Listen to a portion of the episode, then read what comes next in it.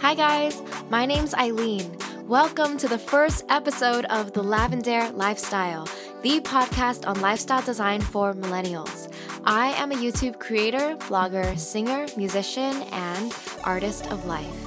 And I'm here to guide you to become a master artist of your life.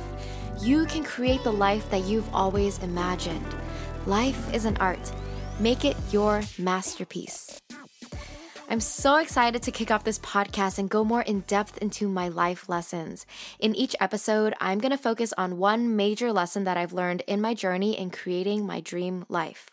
For the first half of the podcast, I'll be sharing a personal story, a story that goes deeper than anything I've ever shared before.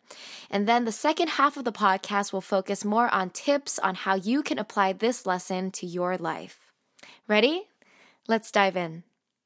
Be stronger than your fears, bolder than your insecurities. So, all my life, I've loved to sing. Up until high school, though, only two and a half people knew this fact myself, my mom, and my younger brother, who wasn't really paying attention, so he counts as half. So naturally, I was just a shy kid. I was never the type to want to ever draw attention to myself. So I loved to sing, but I kept that a secret to myself. And for the most part, I was okay with that. In 2007, I discovered something called YouTube. this was like way back when when YouTube was a brand new platform and people were just figuring out how to use it. And during this time, a lot of people started to post cover songs on YouTube and I noticed that people would blow up from their cover songs and I was so inspired to see normal people like just make it to another level just through social media. That was such a new thing back then. So the one person who inspired me the most was Marie Digby.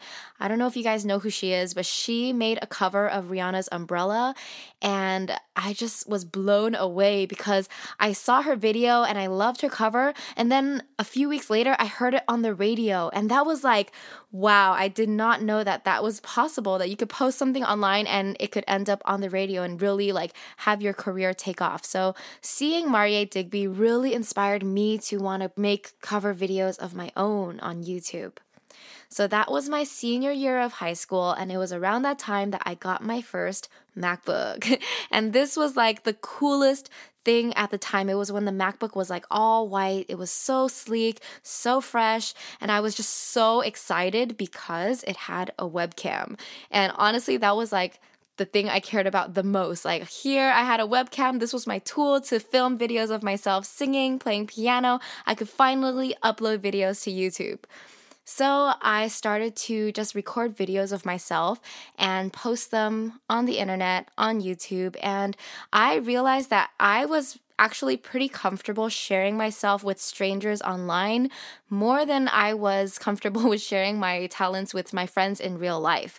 That's just something weird about me. I think I'd rather like post something for the whole world to see rather than share it with like an intimate group of people that are in my life. So I was really excited about this new hobby of mine. I would go home from school, record videos of myself singing, playing piano to whatever pop song I was into at the time, and just share it online. One day I was at school and one of my friends from band came up to me and she was like, Oh my god, Eileen, I totally saw a video of you singing on YouTube. I didn't know you sang. You sound so great. Why didn't you tell anybody about your singing? So, first of all, I was like totally taken aback because one, I didn't expect that anybody in my life would find the videos that I posted online. That was just like a strange, strange concept to me. And two, I was, I mean, I was flattered, but I was super embarrassed because I didn't know how to react. I never thought that anyone in my life would find out about my singing. And I've never had anybody like tell me that my singing was good. I didn't even know if I was good. I was the only judge of my singing and I just did it for fun and you know, I just I guess I was scared to share with other people because I didn't want people to judge me or think I was horrible. But yeah, it was just like a weird experience for me, but of course I said thank you. I was flattered. And from then on, I think the word kind of spread and people started to find out that I sang and had videos on YouTube, and I just kind of took it as that. So I remember hanging out at a friend's house for a party and he had a piano there. And someone was like, Oh my God, Eileen, you have to sing something for us. Please play something and sing something. We want to hear you live. And I was like, Oh my goodness, I was so embarrassed and I was I was making so many excuses like, no, I can't. Not right now, not here. I'm I'm not ready. I'm sick. I would just make so many excuses because I was just seriously scared. I was scared to perform in public in front of all my friends in high school. Like what if I sucked? What if everyone made fun of me? I think in my mind, I even though they saw my videos online, I still felt like there was a chance that people would not like my singing live. Like I was just really had I had a lot of insecurities and fear around that. So I would just brush it off and avoid performing in front of people for many years to come. Fast forward a few years, I went to a local show where some YouTubers and musicians were performing. And I was just there as an audience member, but I remember that the MC announced at some point in the night that there's going to be an open mic at the end of the night and anyone could come up to sing. So again, my friends around me were like egging me on, like, Eileen, you have to go up and sing something. That would be so awesome. Just sing like one song.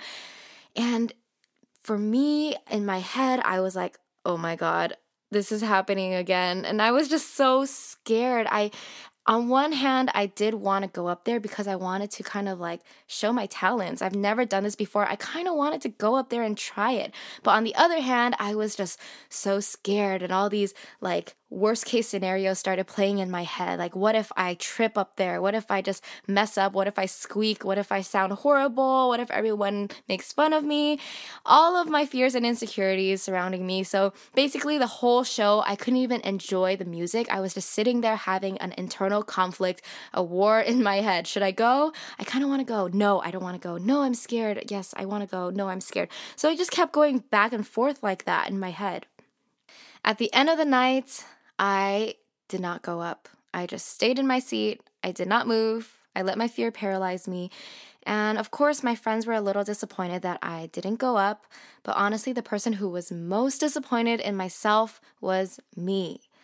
Honestly, I regretted not going up so much that I was like so annoyed at myself. Like, I went home, I vented in my journal, and I wrote all these things like, I just couldn't believe that I was such a coward and I really let my fears stop me from going up there and trying to put myself out there. I had always been scared of performing live in front of people, especially my friends, but it was getting to a point where it was just stupid. Like I didn't know why I was avoiding it for so long. And from that moment on, I vowed to stop being so scared to show what I got and just to be more bold in putting myself out there. So, over the next few years, I really developed myself musically and eventually I started performing more and more. So, of course, at the beginning, I definitely had my stage fright. I remember being so nervous before my first few shows and I remember at those shows, my hands would be trembling as I'm trying to play the piano, and I would forget lyrics. I would completely blank out, and then I would fumble, and I would be like, "Oh shit, I'm sorry." And then I would I would curse on stage, and then I would apologize for cursing on stage, and it was just like really bad. But over time, I noticed that my nerves calmed down because after I practiced and practiced and had more experience performing, it just started to become more fun and I started to get more comfortable on stage where I could be myself and I could finally let loose. So, 2013 was my year of being bold in music. That was the year where I performed a ton. I was performing at least once or twice a month, and near the end of the year, I came out with my first album. So, with an album, I had to organize an album release party. And that's an event where I had to invite all of my closest friends and family and just fans of my music to come gather and hear me perform my album. And it was an event that I was really nervous about because I had never really organized an event around me, like having me at the center. I'd always just perform at other people's shows. So it was the first time that I really made a big deal about myself, and that was very awkward for me at first. But I worked so hard on this album that I knew I had to give it my all and promote it to everyone I knew. So I sucked it up and I organized this whole party, invited everybody, and Honestly, in the beginning, I was nervous for that show, but by now I had the confidence to do it anyway. I was like, you know what? I'm just gonna go up on stage. I'm used to this. I'm comfortable on stage now, and I'm just gonna perform. I'm gonna put my heart out on there. So I went up and I got through like the first couple songs, and after that, it really became fun. And I noticed that the energy at that party was like unlike anything that I had felt before. There was so much love and support in the room, and it was like really nice to have all of my closest friends and family with me at that time. It was just like honestly one of the best moments of my life, and I will never forget it. So, you guys know that my biggest fear was to perform in front of all my closest friends and family, but this was the night that everything really came full circle. This was the night that I had really become stronger than my fears, bolder than my insecurities. And it took me many, many years to get to that point, but I'm so proud that I did. So, be stronger than your fears, bolder than your insecurities. Let me clarify what that means. It doesn't mean that you don't have fears. It means that you have to just be stronger than your fears. Your fear will always be there, but you can't let it stop you. One of my favorite books is Big Magic by Elizabeth Gilbert. And in that book, she kind of creates this metaphor that I really love. So imagine your life is a road trip and you are the driver. Fear is like the baby sitting in the back seat, crying, wailing, trying to get your attention. Fear will always be in the car with you. It will always be with you on your life journey. But the point is, you are the driver. You are still in control of where you want to go with your life. So you have to acknowledge that fear is there and it will be there for the rest of your trip. But Never under any circumstances do you let fear drive the car because you are the driver and you are in control. The same thing goes with your insecurities. You know, we all have insecurities. You can acknowledge that they're there, but you just have to be bolder than them. Let the boldness in you run the show. It's that adventurous part of you that doesn't think twice, the part of you that will just dive right in and just do the thing. Now, I'm going to share some tips on how to be stronger than your fears, bolder than your insecurities. The first tip is to acknowledge that you have gifts. So you will only flourish once you acknowledge your gifts and believe in yourself.